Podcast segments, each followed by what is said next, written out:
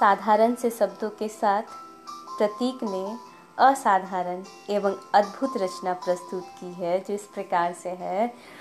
मैं उम्मीदों का पूरा सैलाब लिए बैठा हूँ ए ज़िंदगी मैं तेरे हर सवाल का जवाब लिए बैठा हूँ। माना कि तू रुख बदलने में प्रवीण है, पर मैं भी अपने तजुर्बे का समंदर साथ लिए बैठा हूँ।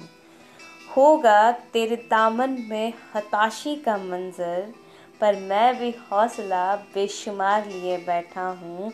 सुना है मन मस्तिष्क को बीमार करने का हुनर है तुझ में, पर मैं भी दवा भरमार लिए बैठा हूँ।